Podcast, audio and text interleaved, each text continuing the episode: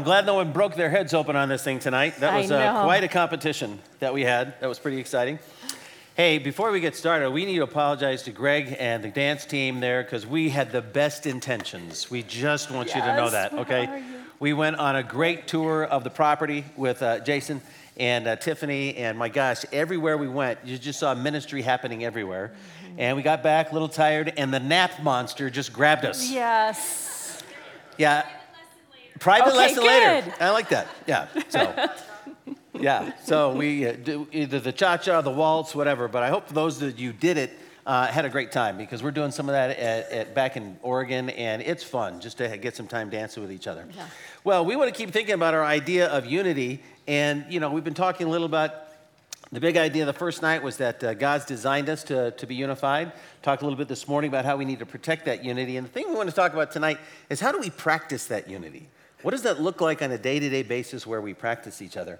And you know, it's interesting. Janet and I have uh, learned a lot about this because we've made a lot of mistakes along the way. Matter of fact, I'm curious, have you ever had a, a, a, a fight, an argument, an intense fellowship, however you want to Never. call it about it, over something that was kind of silly? Have you ever had something like that? You know what? Never. I like that. All right. Not you. Good. But your neighbors have. So listen for your neighbors Yeah, tonight. This will be for your neighbors. them. Won't be for you. Or your kids might need this someday. Um, but what was really interesting is that for us, we got into a fight over something as simple as a button. Yeah. A button. And the fight lasted a long time. A long time. It- And we'd bring it, we'd talk about it years later. Yes. Because it never got really resolved. And so the idea was we had, we had gotten married in August. And uh, so moving into this fall, it was just a beautiful night in Portland. And in Portland, we have late summers. They're just gorgeous. And so we were going to go out somewhere, and I was going to wear a short sleeve shirt like this, kind of a collared shirt. So I decided I'm going to do something a little different. You know, I'm going to dress a little bit. You know, I've seen some guys do this, want to be a little fancy. So I buttoned this top button like this, got the hair ready, and I come walking out to hear Would you mind not buttoning the top button? And I, yeah, go ahead. No, yeah, I was just like, please don't. And so I'm like, I'm keeping this button buttoned. I don't know. Uh, yeah. I don't know what you're thinking about, but I'm keeping the button. Yeah, I'm like, you look like a little boy. And I don't want to go out with a little boy tonight. And I'm like, who you calling a little boy, girl? Yeah. So my friends have been doing this, and artists do this, and Tiger Woods does this, Yeah. Yeah. You're not Tiger Woods. right? I, Thankfully. I think the I think the comment that th- that time was, well, when you start making money like Tiger Woods, you can dress however you want to dress. Yeah. Yeah, but I was like, it's a stupid button. Like, can you not just uh, honor me and unbutton that one button? Right? And I was thinking, it's just a stupid button. Can you not just honor me that I want to wear my shirt this way because I think it looks cool tonight? And guys, that took a long time for us to really see eye to eye on. What do you think happened? Did he have it buttoned or not? He had it buttoned. I kept it. I was a jerk. Yeah. Oh. All right. Yeah, not my better moment there as a husband, you know. It was like the first few months, so I'm like, oh, we're in this button, you know. And uh, yeah, but that's the thing is when we're in those moments when that happens, how unified are we? We're not really unified at all. Matter of fact, that's where Satan really starts to work even more and more. Look how different you are. Listen how they don't listen to each other. Yeah. So the thing is, we want to figure out how is it that we communicate in such a way that we practice unity. But the, the thing we've got to remember as we get started here is that, you know, we had this little spat, we have this little argument, we had this fight. We want you to turn to a couple near you and say, we fight too. Would you do that? Turn to a couple near you and say, we fight too.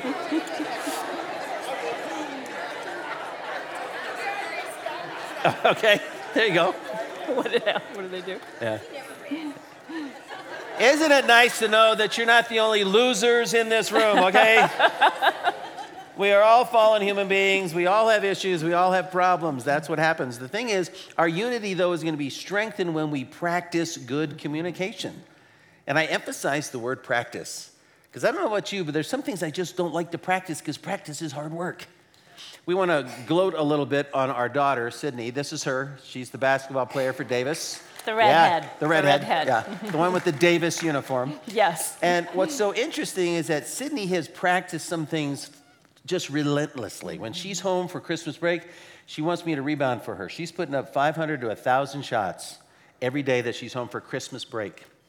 When she's home for the summer, we'll do stuff like that. What happens when they get together as a team during the season, they're practicing at least three hours a day. They're doing weights in the morning and they're, they're practicing. And the thing that they're having to figure out as a team is that each person has an assigned role. And you've got to learn your role. Because if you don't learn your role, you're not going to help the team. You got to learn how to help each other, bless each other, be there for each other. But that only happens by doing this over and over and over and practicing that. And the same thing is true for us with communication. You know, I, I mentioned this morning the, the joke, the idea, wouldn't it be great if emotional connection came in an aerosol? Well, it doesn't come in an aerosol. But the thing is, we can actually have emotional connection with each other as we learn to do this work and understand more about what's involved. So, the things that we want to start off talking about first of all, when we think about deepening our emotional connection with each other, what does that mean? What is the goal of communication that we have to think about? And the big idea, the goal, is that feeling closer with our spouse is the goal of communication. You want to feel connected to your spouse. You want to feel on the same page with your spouse. You want to be connected this way. That's when we start to feel unity, right? It's when we're not connected to each other, boom, we feel separated. And so the goal that we want, even somehow in conflict, and we'll talk a little bit more as we go through here, is we want to learn how to be connected even though we work through our differences, even though we work through our challenges and problems. How do we stay connected to each other? Because that's the goal, that's what we desire. And the big thing that we'll see is that the better we understand each other, the closer we're going to get. And the closer we get, the more intimacy we're going to have between us as a husband and wife. And guys, this is the reason why we got married. We wanted to be close to somebody. And it's also the same reason why people have difficulties in their marriages and actually have a hard time because they fall in love with someone else. Why? Because they felt understood by another person. So that's why it's important for us to remember that's the goal is we want to get close to each other. Well, there's five levels of closeness that we want to look at um, just as we think about this idea of closeness. And basically, boy, I didn't realize how small these were. I hope you can read them a little bit. I thought they were big, so you might have to bring out your bifocals to see them. But the first level of closeness is really called cliche. And what that says is non-sharing. There's really no closeness involved. It's just a cliche kind of thing. It's like, hey, how you doing? How's the weather? You know, like if you get on an elevator and you see somebody and you say, hey, how you doing? You expect them to say, fine, how you doing? You know, if you walk onto an elevator and you say, how you doing? And the other person goes, man, I'm having a really hard day today. it's just, it's a heavy day. Can I get a stranger hug, please? Just bring it in, stranger hug, right? Who wants to wait for the next elevator, right? You don't want that because cliche is non sharing, it's nothing. The second level is this idea of fact, where we're just sharing what we know. We're just kind of giving the details. There's nothing vulnerable going on, there's no real connection going on. It's just sharing the facts. Like, hey, Danny's got a game on this Saturday. We got a plan for that. Uh, we got small group on next Tuesday. We got a plan for that. Uh, I totaled the car. You know, just basic facts that we share with each other that don't always have a lot of uh, emotion to them. But now we start to get a little deeper where we the idea of, of opinion, where we share what we think, and this becomes a little more vulnerable because what if our spouse doesn't like our opinion?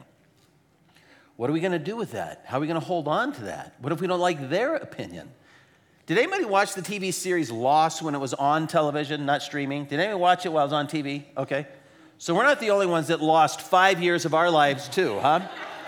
Man, it just seemed to me like they were writing this thing about a day before they filmed it, right? It was just like it was all over the map. And we got into this fight over one of the characters. You remember the guy named John Locke? John Locke was the guy who knew how to use the knife. He knew how to kill the food. He knew how to supply everything for everybody.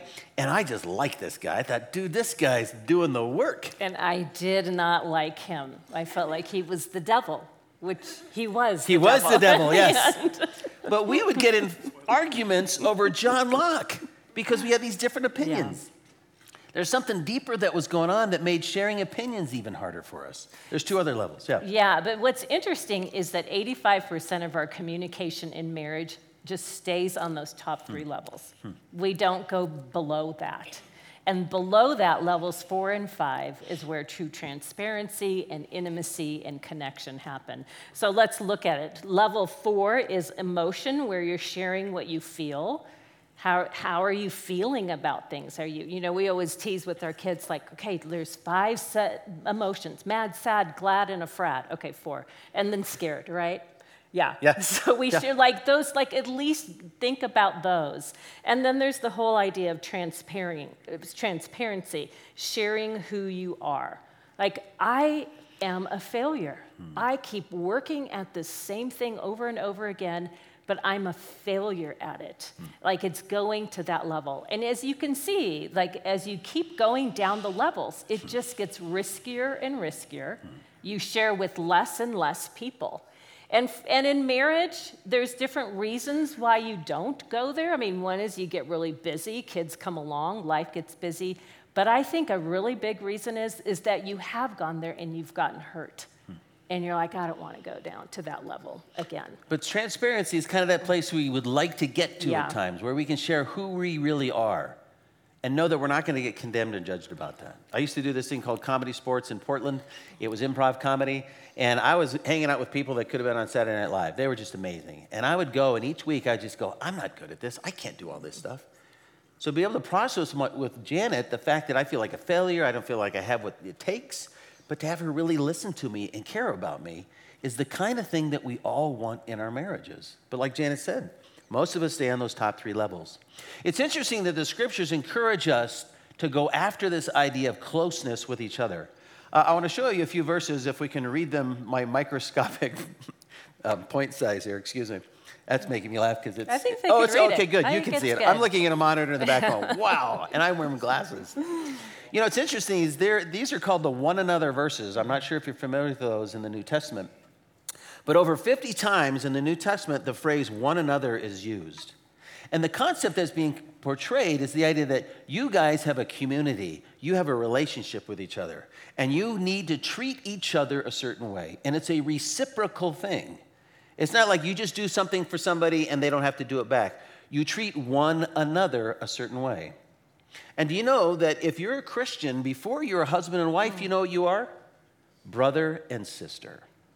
And God wants us to look at each other as brothers and sisters and say, How is it that I can help you become the person God made you to be? And look at some of these verses Ephesians 4 1 through 3. Therefore, I, the prisoner of the Lord, implore, implore you to walk in a manner worthy of the calling with which you've been called, with all humility and gentleness, with patience, showing tolerance for one another in love, being diligent to preserve the unity of the Spirit in the bond of peace. Do you see the effort that's involved there?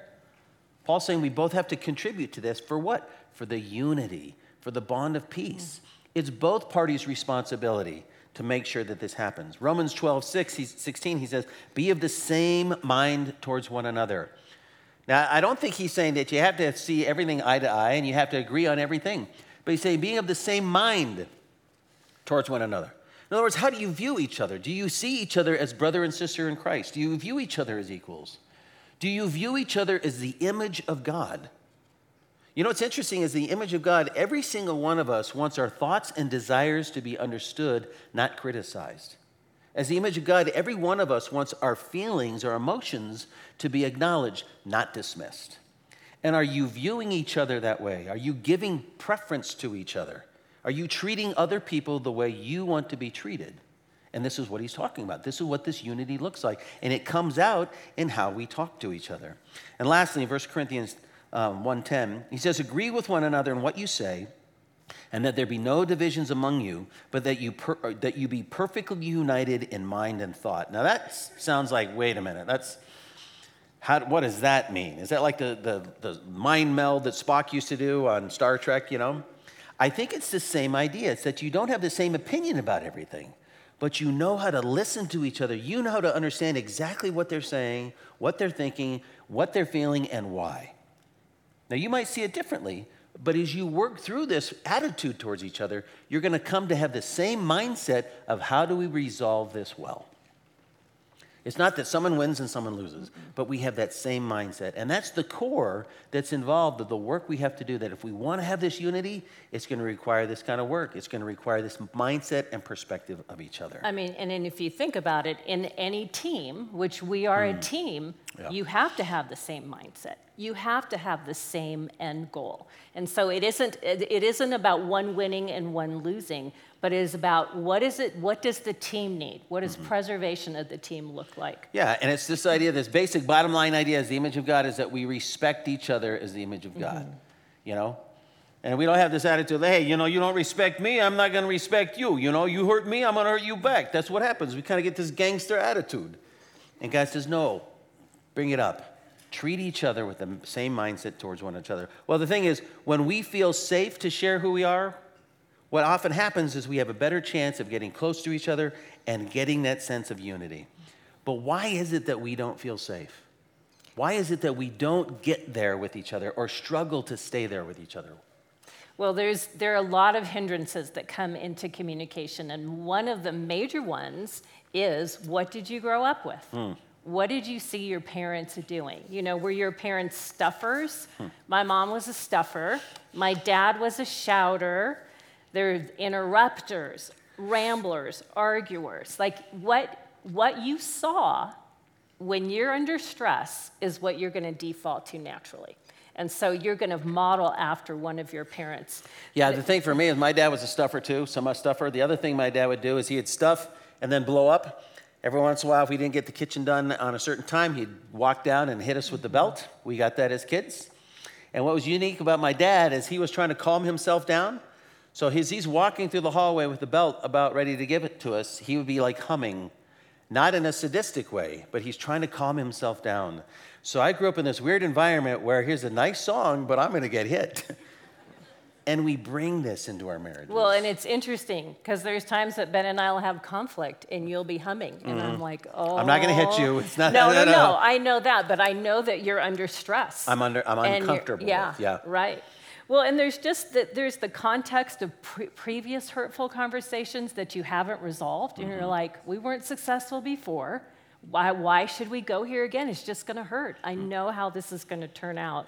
And just having poor communication skills in general. And that's what we want to talk about. It's a skill, and any skill can be learned but it takes practice. And we just kind of think, okay, before marriage, like we're just chatting till three in the morning. What got hard? Hmm. Well, real life got hard, and the rose colored glasses came off. And so now we have to practice this skill that is really challenging. Yeah, this is also the, the, the reason for us. We, we kind of got stuck, guys. Yeah, We got true. stuck because we get so defensive with each other. We're, we're going around the country doing marriage conferences. So we said, we got to figure this out. So we got into counseling because we just kept getting defensive. We just couldn't get past certain things. We spent close to five years in counseling. And you know what the issue was? Is that we didn't know how to communicate with each other. I would get so defensive, Janet would get hurt, and it took a while for us to learn better skills. Because even though we were kind of hovering on those first three levels, we weren't getting to these lower levels because there's these hindrances that made it hard for us to truly connect with each other. And for us, it took a professional to help us say, hey, let's slow this thing down. Ben, I didn't really hear her say that. Let's, let's keep working through this. So there's real hindrances, there's things that we have to address and kind of figure out how to do that. Well, we want to do a little exercise and see how this works. You should have gotten one a sheet per couple. If you've gotten this, what I want you to do is I want you to fold it in half with the, the words on the, the front. So the fold is on the right side, and you'll be looking at side A. Okay? This is a conversation between a parent and a child. We designed it that way because if we made it between spouses, it might trigger too many things for you. So, but what we want to do is we want you to read this as a couple. One of you choose to be the child, one of you choose to be the parent. You don't have to act like the child, just, just read the line, okay? But if you want to practice your acting chops, go ahead, yeah. But one is the child, one is the parent, and just read this back and forth. And as you're reading, just kind of say, How is this going? Okay? Take a moment and read that out loud to each other. This is yours.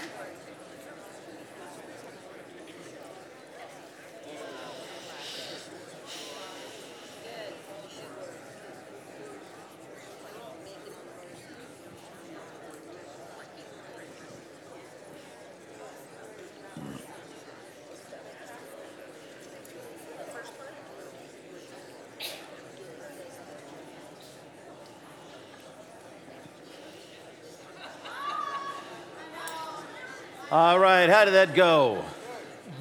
Got through that? Did anybody think that just went a little rocky? Yeah?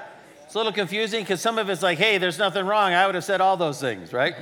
Matter of fact, this is between a parent and an athlete. Hmm, wonder where that kind might have come from. But the thing is, we can listen in a way that doesn't really create unity. And you know what we talked about earlier that on our daughter's team, they have assigned roles. And when it comes to communicating with your spouse, when it comes to practicing unity, somebody's going to be the speaker and someone's going to be the listener. And we switch. But that's the thing. We've got to understand that a speaker has a certain role and a listener has a certain role. And what we want to do is we just kind of want to hit on some of the ways that we have poor choices, make poor choices in communicating. You might have seen this in what you saw. Uh, oops. Oh, I guess that's not in there. Okay. All right. All Well, that's right. We'll just list them. Yeah. So, There's just, a, I want to run through a list quickly with you as far as like, if you want to make sure that as your spouse is sharing and you're, you know, you're listening to them, that you're not going to get to that level four and five where there's more intimacy. Here's the, some of the things that, that if you do these things, it will hurt your ability to connect. First one is to multitask and to be, to be doing a bunch of other things while you're supposedly listening, minimizing or judging emotions, criticizing thoughts and desires, getting defensive, interrupting, trying to fix. Oh, there it is, it came up.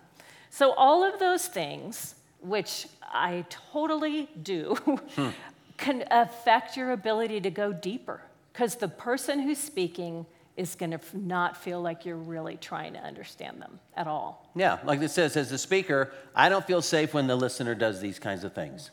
Remember what we talked about earlier? We don't get to those levels because we don't feel safe. And how, why, why do we not feel safe? In the example you just read, it didn't go very well because the kid kind of felt a little pummeled.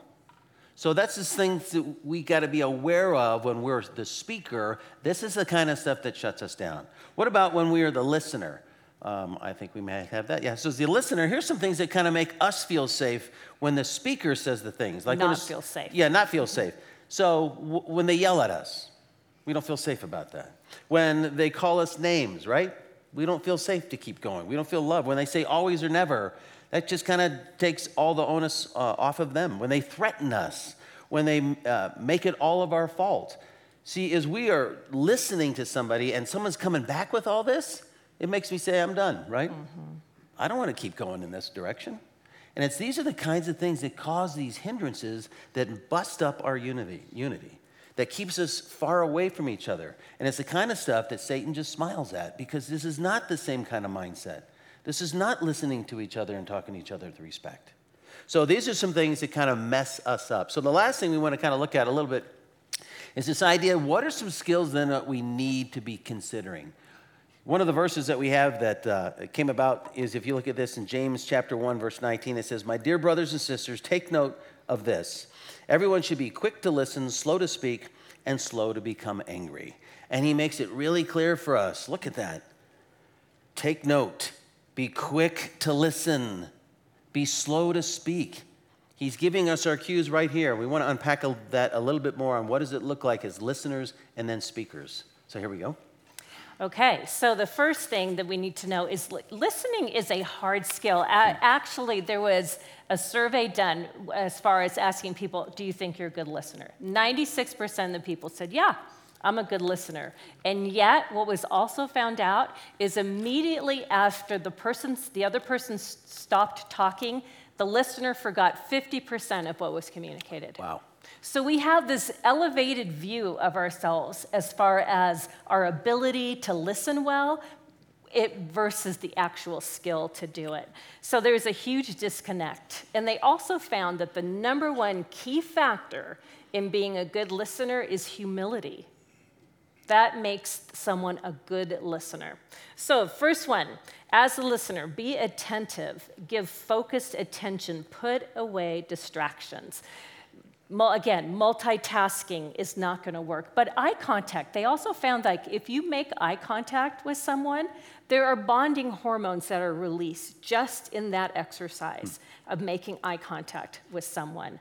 Um, the other thing they have found is just even having your phone around totally affects how the other person feels that they're being listened to. Another one is avoid fixing. Avoid trying to fix the problem or the person. It feels like a shortcut, doesn't it? And honestly, like when I jump into that, when I jump into minimizing or trying to fix Ben or interrupting with the solution, I, it is my way of saying, I'm, I'm just done listening, okay? Like, I know the end of the story here. Let me just finish it. And again, that is just hurtful. So, so avoid fixing. Be empathetic. Try to feel what they're feeling.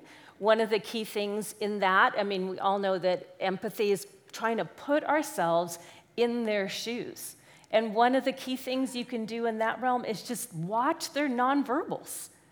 What are they doing? How, what are their arms like? Mm. What, what are, are they sighing a lot? I mean, what is going on physiologically? And, and ask, is this what you're feeling? Ask if you're accurate about that. Avoid defensiveness, suspend judgment, don't defend yourself. Um, you know, I think the thing that has worked for me when I'm starting to feel defensive, first of all, I need to recognize okay, my heart's starting to hmm. beat. Mm. I'm like, I am very much thinking ahead of how to defend myself, and he's wrong here and here and here. Just help me remember those points, God, when it's time for me to talk. So honestly, like one of the things that I've done when I'm like getting in that zone where I am not listening, I'll just say, you know what? I am not in a good place to listen. This conversation is really not going to go anywhere. So let's take a time out. I know the ball's in my court. I will re-engage us, but um, I'm not, I'm not in a good place. And so I think it's, it's good to push in and ask, why am I so defensive to mm. just listen? Mm. Um, Summarize what you're hearing with questions. Uh, questions like, are you, are you telling me that blank? You know, like, what, I, this is what I hear you saying. Can you tell me more about what you meant when you said blank? Do you feel like I understand you? And we have found that when we ask that question, like, mm-hmm. do you feel like I understand you? And if the other person says, actually, no, then we are not done listening we need to keep doing more and more work. One of our speakers says that our spouses become vulnerable to anyone who will listen well. And another author said, and I think this is why, it's because we underestimate how erotic it is to be understood. What was that? Say that again. yeah, it's worth practicing listening. Well, you know, interesting that the clarifying questions you mentioned. This was so helpful for me to start learning how do I summarize what Janet is saying. I mean, when we were trying to remodel our basement, uh, we had three kids under four, and I'm working all week, and then come home for the weekend, and you know, I'm trying to work on the basement, and it, we would just have fights because look, we're going to get this thing done, but how am I going to do it? She's like, well, I'm with the kids all week, and so we had a hard time negotiating what we're going to do. And it was so good for me to kind of think through these questions. It's like, okay, what are you, what are you telling me? What's going on here? It's like, slow down, Ben, slow down and understand what's happening. Don't just immediately switch to guns, right? She says, I need a break. And I'm like, okay, what do you mean by a break? Because I'm thinking, look, um, put a Winnie the Pooh video in there. Uh, you take your shower for the week. You got 30 minutes. There's a break, right? I mean, what am, what am I missing, right? She goes, no, no, no, no. Let me define what a break is. So tell me yes. What do you mean by a break? She, what I mean is I need four hours without having any responsibility with the kids to do anything I want, and you are in charge. And a crisp $100 bill would be great too. If you throw that in there, that'd be great. But then I kind of said, honey, what is the most important thing you want me to understand? Because I had to do the work to understand my wife. She says, if I don't get a break from the kids, I'm going to lose it. And man, that just helped me because I listened and leaned in and did the kind of listening that I needed to do. And so clarifying that kind of stuff is helpful. Hey, There's, we want to go back to our example. Oh, yeah, yeah. And you do side B. This is the answer side, this is the right side. But we want you to do side B now. And what do you notice about the difference between side A and side B? So switch, if you were the parent before, become the child, whatever. But just take a moment and read this to each other out loud and see what you hear.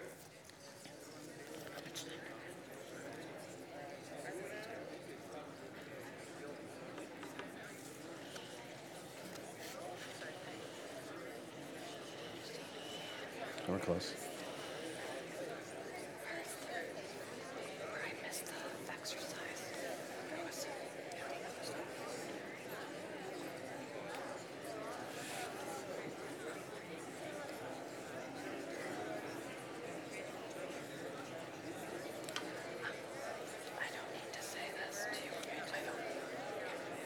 I'm sorry, I cut you off. I just I didn't realize. It's okay. Man, I feel sweaty all of a sudden.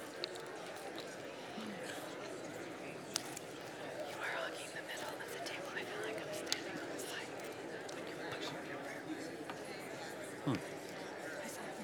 I was just not saying that.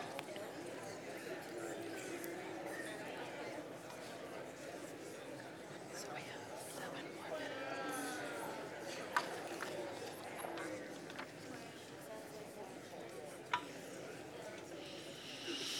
All right, did you sense the difference there? Did you sense a little bit more that there's leaning in? That there's a little more compassion? I think, Jenny, you mentioned this last night. Why is it easier for us sometimes to listen to a neighbor, a stranger, even our kids, than to listen to our spouse? yes. The thing is, what's interesting is it's easier to see them as the image of God who has feelings, who has hurts, who has thoughts, who has desires. And that's what we're trying to bring out. Is that if we see each other as the image of God, image of God, as we try to respect them, we may not fully agree and fully understand, but we want to do the work of being a good listener. As you look at this list of five things, what is one thing that you think you could work on a little better? Is it being attentive? Is it avoid fixing, being empathetic, avoiding defensiveness, summarizing? Where do you need to work? Just find one. What is one thing on that list? Well, it's not only good listening that we need to be about, but the second thing that we need to do is we need to think about as a speaker how is it that I can speak in a way that makes it easier for my spouse to listen? Do you see the emphasis there? Is that I want to share with you what's going on, but I want to do it in a way that's easier for you to listen.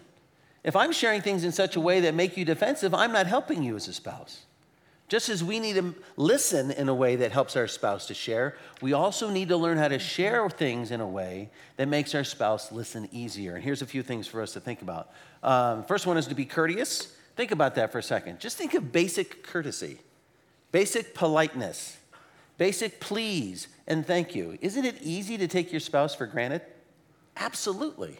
So if we just learn how to be polite and ask nicely and say thank you, my gosh, that's a huge part of connecting is that you were treating each other with a sense of love and respect. So be courteous in how you treat each other. Be thoughtful uh, and respectful that way.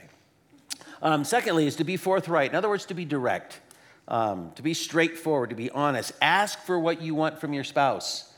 You know, if you know that you want some time to unpack something, say, hey, it would really help me if you could just listen to me right now. I don't need you to fix anything. I just need you to listen. When Janet says that to me, I kind of turn off the analytical brain and just say, okay, I need to start learning how to empathize better. So learn to ask for what you want.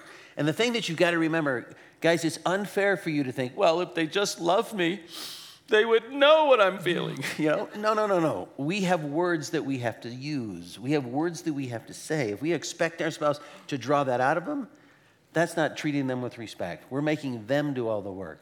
I remember when our son was little, we were having a waffle sandwich competition uh, where we take the Eggo waffles, you know, you put them in the toaster, and we'd try to stack as many as we could to see how big of a sandwich we could make. So we're making the Eggo waffles, the syrup, the butter, the whole thing. Get this big stack, and we're just chowing down these. You got to stand over the plate because it drip, it's just dripping everywhere. And so we're having this great competition, and I said, Jack, what are you thinking? There's nothing. I go, me neither. You know, it's like, there's nothing in my head right now, you know? But there'll be some times where I'll say, Janet, what are you thinking? She'll go, nothing. oh, wait a minute. Because that nothing, mm, that's something. You know, there's a, it's like sometimes she'll say nothing, and it's like a rattlesnake. you know, oh, something going on there. But I need her to talk to me. I I'm need her better. to express herself. so when you're the speaker, do that. Thirdly, is to be calm. And this is so hard for me. I don't like, I, when I get angry, I just get, Argh. This is where we say, God, will you help me stay calm? Will you help me just listen? Will you help me just hear what they're saying? There'll be a chance for me to share what I think, but don't interrupt and get out of hand. Be calm, slow down, and, and listen and lean in. This is where we don't do name calling. This is where we don't get violent. This is where we don't be verbally abusive. And if we have issues like that, we seek help for that. But the third thing that really helps um, for the speaker um, is when we do the we, are staying calm. Third one is uh, be Let me- vulnerable. yeah, go Let ahead. me just share with the whole idea of just being calm and, and not losing it. One of the words we decided we would never use in our marriage was the word divorce. We would never throw out the idea that this is so bad, I'm thinking about divorce, because it's a threatening word. And it totally is, a, it just blindsides your partner. And so we've just, we've, the D word doesn't get used in our house. We don't name call, we don't yell, and we don't use the word divorce. Yeah. Another thing is being vulnerable, and this is where hard because when you've been hurt, you don't want to take another risk. Mm-hmm. But if you don't take a risk, you're going to stay hidden and you're going to continue to isolate. You've got to say, God, help me to take another risk, to share an opinion, share a thought, ask for what I want, but we've got to be vulnerable. And lastly, is to be appreciative. You know, when your spouse is spending some time and leaning in and really trying to understand you, show that politeness. Say, you know, hey, thank you for doing the work to listen. Thank you for trying to understand me. We're going to keep getting at this, but man, when you say that to your spouse, it's easier for them want to keep on listening. So as you look at those five things, what are some ways that you can speak that makes it easier for your spouse to listen? Is there one of those that stand out to you?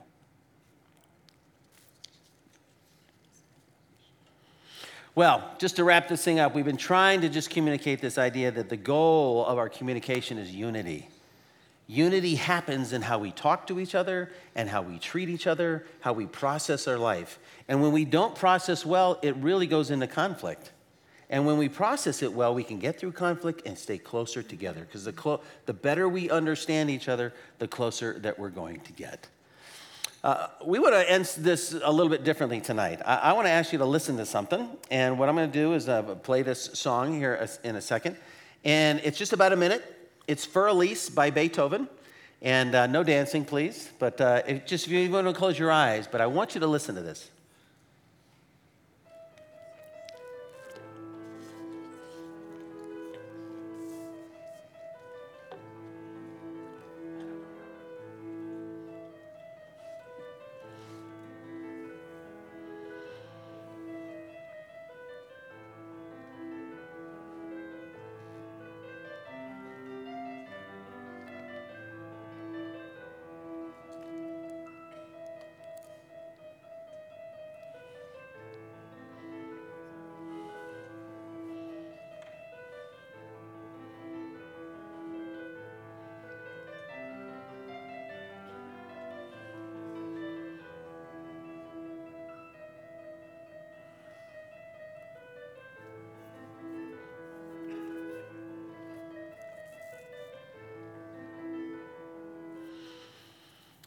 Isn't that nice?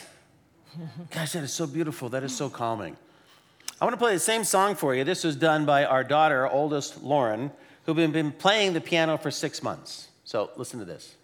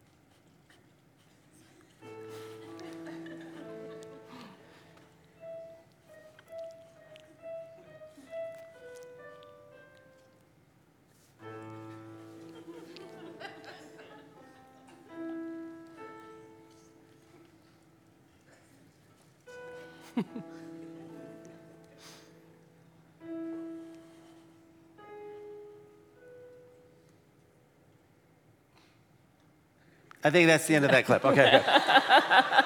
What's the difference between those two clips? Practice. Someone said tempo once. Yeah, of course, tempo. We get it. Yeah, we get it. yes, practice. But you know what else it means? Failure. Tons and tons of failure. of your hands not cooperating with you, when you don't want to sit down at the piano bench, when you feel like you're absolutely getting nowhere and you try and you try and it's not happening. You know what's involved with getting good at something? Failure. And you know what we call it when you try something and you fail, and you try something and you fail, and you try something and fail, and try something and you fail? You know what we call that? It's called learning. And guys, you are like Janet and me. You have a lot of learning to do on how to practice unity in the way you treat each other and the way you communicate with each other. And you know what's going to happen tonight and tomorrow and the next few days is you're going to fail at it. And Satan's going to want to say, "See, it doesn't work. You can't do this. They never We got to practice. And the thing is, all of us fight in here. All of us are human. All of us need God's help to get better at this. So, if we're going to get better and we're going to practice unity and get closer, we got to work through failure. You're not alone. You're not alone. God will help us. And we're going to talk more about His help tomorrow. But let me pray for us right now, okay? Father, thank you for tonight. Thank you for helping us to try to just get a bigger picture of communicating. There's a lot of information out there about how to be better communicators. But Lord, I pray that you will help us to understand tonight, first and foremost, that our spouse bears your image, that our spouse is a brother or sister in Christ, and that we are called as a brother and sister, as well as a husband and wife, to care for them, to listen to them, to have compassion with them. And Lord, I know that if we both start treating each other that way, we're going to practice the unity that we both want. In Jesus' name we pray. Amen.